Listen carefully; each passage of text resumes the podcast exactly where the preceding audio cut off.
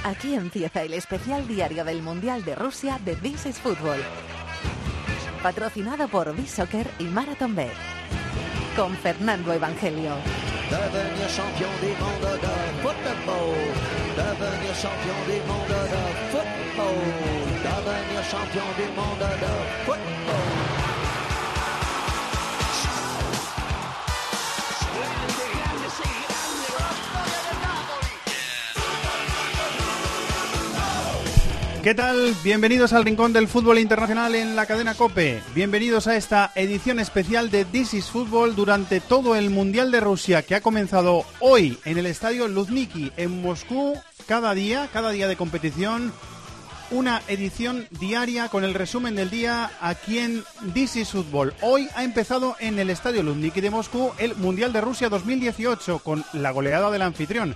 Rusia le ha metido 5-0 a Arabia Saudí con un gol de Gaczynski, dos de Chisev, el futbolista del Villarreal que ha entrado en la primera parte por lesión de Zagoev, otro de Zuba y otro de Golovin. Este ha sido el gol de la jornada.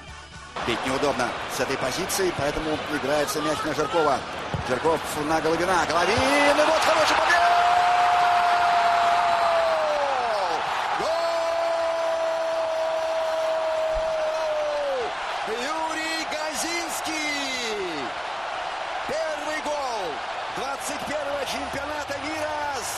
Primer gol de la Copa del Mundo de Rusia 2018 lo ha marcado Yuri Gaczynski a pase de Golovin en el minuto 12 de la primera parte y lo hemos elegido como el mejor gol del día. Y ahora, como cada día de jornada de Mundial, en este programa especial de This is Football, vamos a elegir a nuestro personaje del día. La lista inteligente de This is Football. Con B-Soccer.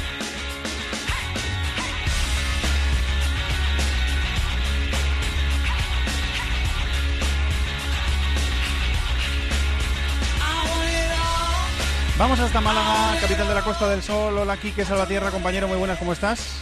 Muy buenas, Fernando. ¿A quién hemos elegido hoy en nuestro primer This is Fútbol Diario Mundial como el personaje del día, la primera jornada del Mundial? ¿A quién hemos elegido, Quique?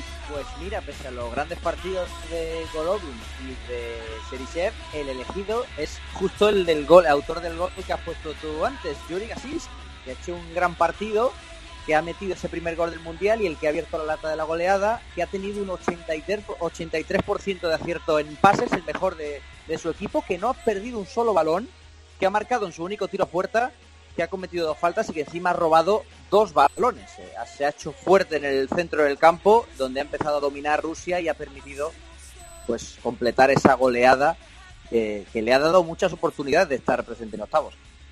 Muy bien, me sorprende ¿eh? que Gaczynski haya sido el elegido el mejor jugador Compartimos, del partido. compartimos sorpresa. Te diré que la tarjeta amarilla que ha visto Golovin le, creo que le ha terminado afectando a aspectos estadísticos. Sí, sí, es cierto. porque si no habría sido el, el autor, porque con sus dos asistencias y ese gol de falta que ha metido, eh, además del, del, yo creo que ha sido de lo mejorcito en cuanto a sensaciones, ¿no? Pero estadísticamente ahí está el nombre de Yuri Gaczynski. Mañana juega España. Esperemos que el eh, personaje que elijáis no depende de vosotros, depende de la maquinita, depende de los duendecillos. Sea español. Quique, muchísimas gracias. Un abrazo. Mañana nos vemos. Chao.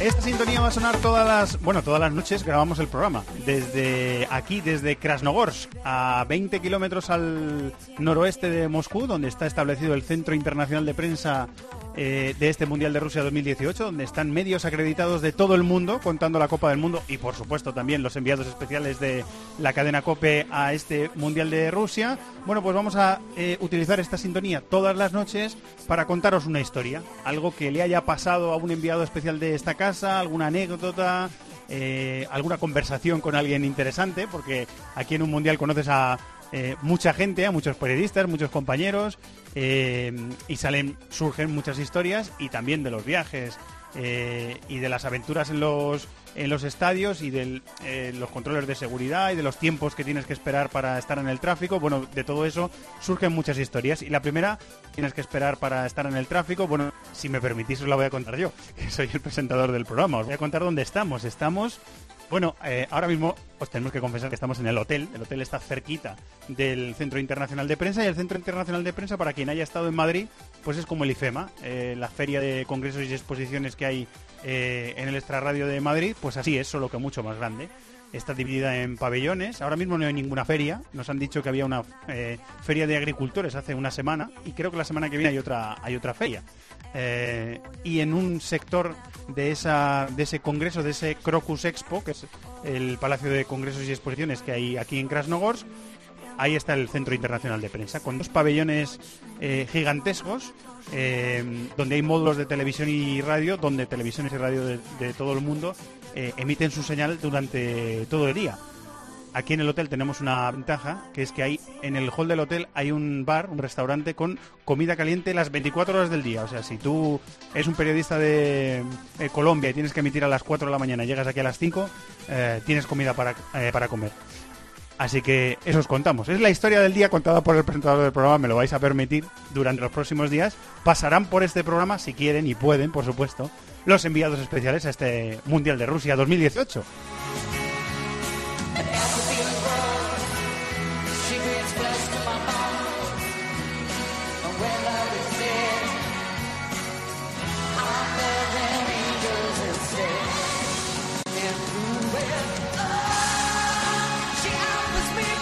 Esta es Angels, una de las canciones que ha cantado de su repertorio eh, Robbie Williams con la artista rusa, la famosa cantante de ópera que le ha acompañado en el centro del estadio de Luzniki en una ceremonia que ha estado, bueno, bastante bien. Yo creo que hemos coincidido todos en el eh, tiempo de juego de la cadena COPE, que la ceremonia ha sido breve y ha estado bastante bien. Redacción de Sport You, David de la Peña, muy buenas, compañero. Muy buenas, Fer. No tendrás casi jaleo, estreno del Mundial. Grisman ha dicho que se queda en el Atleti al final de un documental que ha estado viendo todo el mundo. Bueno, Griezmann ¿no? es que haya dicho que se queda en el Atlético de Madrid. Yo estoy atónito. O sea, con lo que he visto, me parece. No, lo he visto, no he visto nada, ¿eh? Pues ahí, no, solo me han dicho pues, el titular. Eh, es una pena porque ya te has perdido. O sea, vas cuando lo veas vas a perder la tensión de lo que han conseguido hacer. Que es que de verdad para mí es sienta un precedente. O sea de verdad, no sé, o sea, no sé si me ha gustado o no realmente, pero lo que sí que ha sido totalmente impactante, o sea, ha sido Todavía no has decidido si te, si te ha gustado la idea o no, ¿no? Eh, no, todavía no lo he decidido. Lo que sí que me ha impactado muchísimo y, y de verdad que sienta un precedente en la, en la historia de la comunicación deportiva, de cómo se ha vivido el proceso, de las sensaciones que ha tenido Griezmann, le diría a la gente, verlo, pero claro, verlo sabiendo lo que va a decir es una faena, la verdad. Bueno, nosotros estamos acostumbrados, David, a ver partidos que sabemos cómo van a terminar. Sí, pero no, lo mismo, no, es lo mismo, ¿no? No es lo mismo, no, es lo mismo, ¿no? no, no lo mismo. bueno, lo intentaré, lo intentaré ver. ¿Sabes qué pasa? Que lo hemos intentado ver aquí en el hall del hotel y, era imposible, claro. La señal de, de cero estaba restringida para fuera de España y no todos los que estamos abonados a Movistar, pues no lo hemos podido ver desde fuera de España. Pues es una pena, la verdad. Porque te guste o no, pues yo creo que merecía la pena verlo, pero bueno. Ya lo verás, ya me dirás a ver qué te parece, es la idea. ¿Habéis visto algo habéis visto algo nuevo, no, David? ¿Habéis visto algo nuevo? Sí, sí, hemos visto algo nuevo, o sea, porque yo yo aquí hablando en la redacción es verdad que LeBron James hizo algo parecido, pero a mí me han contado que yo no soy un gran seguidor de la NBA, pero a mí me han contado que no es, porque es que a Griezmann se le han metido en su casa dos meses con cámaras y, y se han visto conversaciones con su mujer, con su padre, con su hermano, tomando la decisión de si se iba al Barcelona o al Atlético de Madrid ha sido la, decisión de su futuro retransmitida, retransmitida por un documental, ¿no? Efectivamente, eso ha sido. Bueno, eh, pues ya, no sé qué preguntarte del, ya no sé qué preguntarte del partido, ya el partido ha quedado en... no, hombre, te digo una cosa, aunque haya sido eh, en algunos tramos flojos, y a mí me ha gustado más el partido porque nos gusta más el fútbol, hombre. Y, y es verdad que Rusia, pues bueno, yo qué sé, eh, es cierto que se ha encontrado con un rival que le ha concedido bastante, pero se puede ilusionar con algunas piezas. Es verdad que la lesión de Zagoev ha sido una faena, pero a mí Golovin, por ejemplo, me ha encantado. Creo que ha hecho un partido inaugural tremendo. Sí, a mí me ha gustado mucho también. Eh, un gol, el que ha marcado en el minuto 95, que ha sido de falta, bueno, ha podido hacer al Mayuf más el portero de Arabia Saudí, es verdad, pero, pero el gol está bien y dos asistencias y además apariciones constantes y, ayudando a su equipo. A mí me ha gustado lo, que la cantidad de cosas que ha hecho para ayudar a su equipo Golovin. Me ha gustado mucho. Sí, muy bien. Ha empezado ahí de extremo izquierdo, lo que pasa que él es más un jugador interior. Es un jugador con muy buena conducción, que tiene un gran de calidad, ¿no? De calidad, también. calidad. Ha empezado a la izquierda, ha empezado Cherchesov con un 4-2-3-1 que yo creo que es mejor para Rusia porque la hemos visto mucho con cinco defensas y, y yo creo que meter Samedov eh, en banda derecha, Golovin en izquierda y Tragoez detrás de Smolov eh, yo creo que mejora Rusia bastante, porque junta tres o cuatro jugadores de talento arriba. Es verdad que hay que verlo contra rivales un poco más grandes, pero yo creo que mejora bastante. Eh, y evidentemente la lesión de Zagoez es una faena, pero por contra ha entrado Cherisev en banda izquierda, y a mí me da la sensación de que igual contra equipos que le dividan más la posición, porque contra Arabia Saudí le han tenido bastante la pelota, eh, Cherichev y Samedov en bandas, que son jugadores rapidísimos, le van a dar más capacidad de contragolpe a Rusia y yo creo que igual eh, le dan un puntito más de competitividad. A ver qué planteamiento tiene Egipto contra Rusia, que a lo mejor es uno de los partidos clave o el partido clave del grupo, porque a lo mejor es el que nos enseña quién va a estar eh, en octavos de final, teniendo en cuenta o dando ya por hecho que, Uruguay se va a meter en octavos de final. Bueno, no vamos a anticipar sí, hombre, lo lógico es que se lo jueguen entre Rusia y Egipto. Pero es verdad que, bueno, vamos a ver, daba la BBC eh, hoy que igual Salah llegaba mañana. Yo no sé si iba a llegar muy justo. Es verdad que teniendo en cuenta ha, dicho ha, dicho David eh, Héctor Cooper que, que, va a jugar. Que va a jugar, pues mira, eh, pues ha dicho que va a jugar, sí. Ha dicho que pues llega y que y que va a jugar. Pues además ocurre una cosa con la lesión de Salah que es una lesión de hombro, eh, no es lo mismo que tú te lesiones, yo creo, muscular abajo, ¿sabes? El, un gemelo o algo así, que te cuesta más entrar en ritmo. Yo creo que teniendo una lesión de hombro puedes ir entrenando más o menos bien y Salah, si, es titular, eh, y no va con miedo por un golpe, yo creo que puede marcar, o sea, puede estar bien a buen nivel de ritmo. Y yo creo que además Salah puede condicionar mucho el partido, porque si está Salah, Uruguay va a defender más atrás, y yo creo que está Uruguay, si juega muy atrás, Luis Suárez ya no es tan explosivo como antes. Entonces Luis Suárez tiene que jugar más cerca de portería y, y Salah puede condicionar muchísimo el planteamiento de Tavares. Bueno, en la segunda parte, eh, el minuto 20 de la segunda parte más o menos, Samedov se ha marchado, ha entrado Kusiaev y ha cambiado un poquito, no el esquema, pero sí ha cambiado las piezas un poquito, las ha movido de sitio eh, Cherchesov y hemos visto a Golovin ya, como decías, un poquito más centrado con, con Smolov primero, los minutitos primeros, y después por, por Siuba, que ha hecho un par de dejadas buenas, ¿no? Sí, tiene una alternativa ahí diferente eh. Es verdad que Smolov es un delantero yo creo más móvil, eh, más de atacar los espacios, que maneja un poquito mejor la pelota que Chiva, tampoco es un virtuoso, pero yo creo que se defiende mejor cuando recibe el balón arriba y luego tiene que guardar. Y luego tiene la, alternativa de Chiva, que es meter a un jugador muy potente en el área, ya hemos visto el cabezazo que eh, para el 5, no, para el 4-0 y, y, es bueno son dos alternativas que están bien. O sea yo, creo que Rusia bueno el hecho también de tener un rival muy inferior en el debut pues te da más confianza y te genera mejores sensaciones sobre todo seguro que los Golovin eh, el propio Smolov Samedov etcétera etcétera ya el siguiente partido lo van a afrontar con más confianza eh, ¿te, ha sorprendido que no jugara Alexei Miranchuk, que ha sido un nombre muy utilizado por Cherchesov en... Iba a decir, casi se me escapa la fase de clasificación. No es una fase de clasificación, es una fase de preparación, porque han sido partidos amistosos.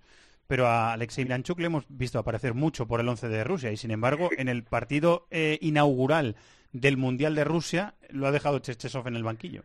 Sí, no me ha sorprendido porque yo creo que ha buscado un doble pivote un poco más físico al meter cuatro jugadores de ataque yo creo que quería que los dos del medio campo tuviesen más retorno defensivo, más capacidad para robar, buen juego aéreo, así que es un jugador que por arriba va de maravilla. Y claro, eh, ya no le quedaba sitio, porque yo, Samedov a mí me parece un jugador importante en Rusia porque es, eh, te abre el campo, es rápido, tiene llegada a gol. Eh, evidentemente, que es titular, y luego lo de Golovin, que, que, es que es el jugador ahora mismo que marca un poco los tiempos del ataque en Rusia. Y eh, como delantero centro Miranchuk, que yo creo que alguna vez lo ha hecho en el CSK, igual ahí de falso 9, de, en algún tramo ha podido jugar, pero no es un delantero, entonces a mí tampoco me ha terminado, no me ha sorprendido. Sí que es verdad que cuando sales en Zagoev, para mantener el plan era más lógico meterle a él que a Cherisev, pero bueno, ha metido a Cherisev, que a campo abierto ya con Arabia Saudí por debajo del marcador ha hecho mucho daño, y con los dos golazos que ha metido, pues evidentemente el siguiente partido lo va a jugar el titular. Eh, bueno, te iba a preguntar, ¿te ha decepcionado Arabia Saudí? ¿Te esperabas más de, la selección entrenada por Juan Antonio Pichi? Sí, no, porque es que de verdad ha sido poco competitiva. Me- menos era complicado, ¿no? Sí, es que claro, yo, yo esperaba sobre todo que, que Arabia Saudí por lo menos defendiera su, su campo bien, o sea, defendiera los espacios, sabes que técnicamente estás por debajo del rival, pero Rusia tampoco eh, es un equipo con un virtuosismo técnico altísimo, entonces si tú estás bien colocado en tu campo ya por lo menos le vas a generar dificultades, pero le han abierto muchas puertas. En la banda derecha de Arabia Saudí es que primero Golovin ha recibido muy solo y luego cuando ha entrado Cherisev igual y ya encima en transición a campo abierto, o sea que yo creo que competitivamente ha dejado bastante que desear, o sea, digo yo que va, a- que va a terminar Pizzi el Mundial, pero viendo los precedentes, después de despedir a Van Marwijk y de No está mal despedir al tirado Patón- eso, ¿eh? después de despedir al Patón, al Patón Bauza, después de cuatro o cinco amistosos me parece que jugó, eh, pues igual se le va la pinza y, y Pizzi no acaba, vamos a ver. ¿Quién era el, el presidente? Eh, tu amigo el presidente del Palermo era el que los despedía y los recuperaba. O sea, poner a Patón Bauza para el segundo partido del Mundial, dices tú, ¿no? puede ser, puede ser. Porque lo del Palermo No. de esa época era tremendo, vamos. No, no, no descartemos nada. Bueno, David, buen trabajo. Muchísimas gracias. Venga, Fer, un abrazo. Chao. Ahora hay que prepararse para la jornada de mañana. Ya hemos contado la jornada de hoy. Mañana, la segunda jornada del Mundial, el viernes 15 de junio, tenemos a eh, España, Portugal-España, a partir de las 8 de la tarde en Sochi. Lo contaremos, por supuesto, en tiempo de juego. Y antes se cierra el grupo de eh, Rusia con un Egipto-Uruguay en Ekaterimburgo a las 2 de la tarde, hora española. Y se cierra y se abre el nuestro, mejor dicho, el grupo B. Marruecos-Irán, nuestros rivales a las 5 de la tarde, también en directo en tiempo de juego en San Petersburgo. Y ahora es hora de apostar.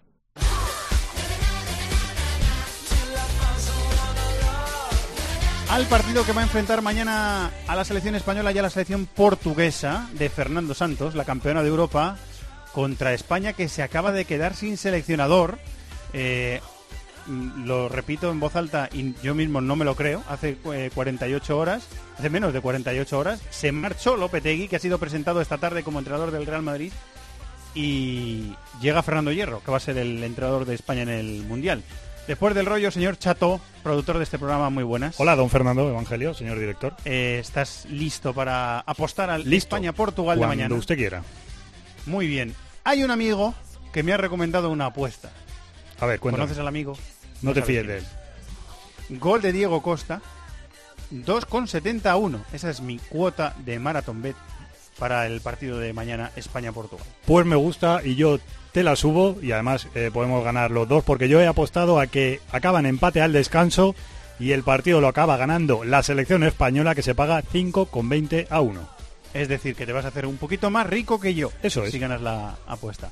Muy bien, pues la suerte está echada, querido compañero. La apuesta extraordinaria del primer día del Mundial, en este caso el segundo, porque apostamos a partido de mañana, eh, con los amigos de Marathon Bet. Ya sabéis que las cuotas están sujetas a cambios, que hay que jugar con responsabilidad, que es para mayores de 18 años y que podéis contar- eh, consultar las condiciones en marathonbet.es. ¡Los de las cuotas! ¡Los de las cuotas! MarathonBet. Regístrate ya y disfruta de grandes cuotas, además de una amplísima oferta de mercados, promociones, eventos. ¡Los de las cuotas! ¡Los de las cuotas! MarathonBet. Extraordinario. Mayores de 18 años juega con responsabilidad. Consulte condiciones en marathonbet.es.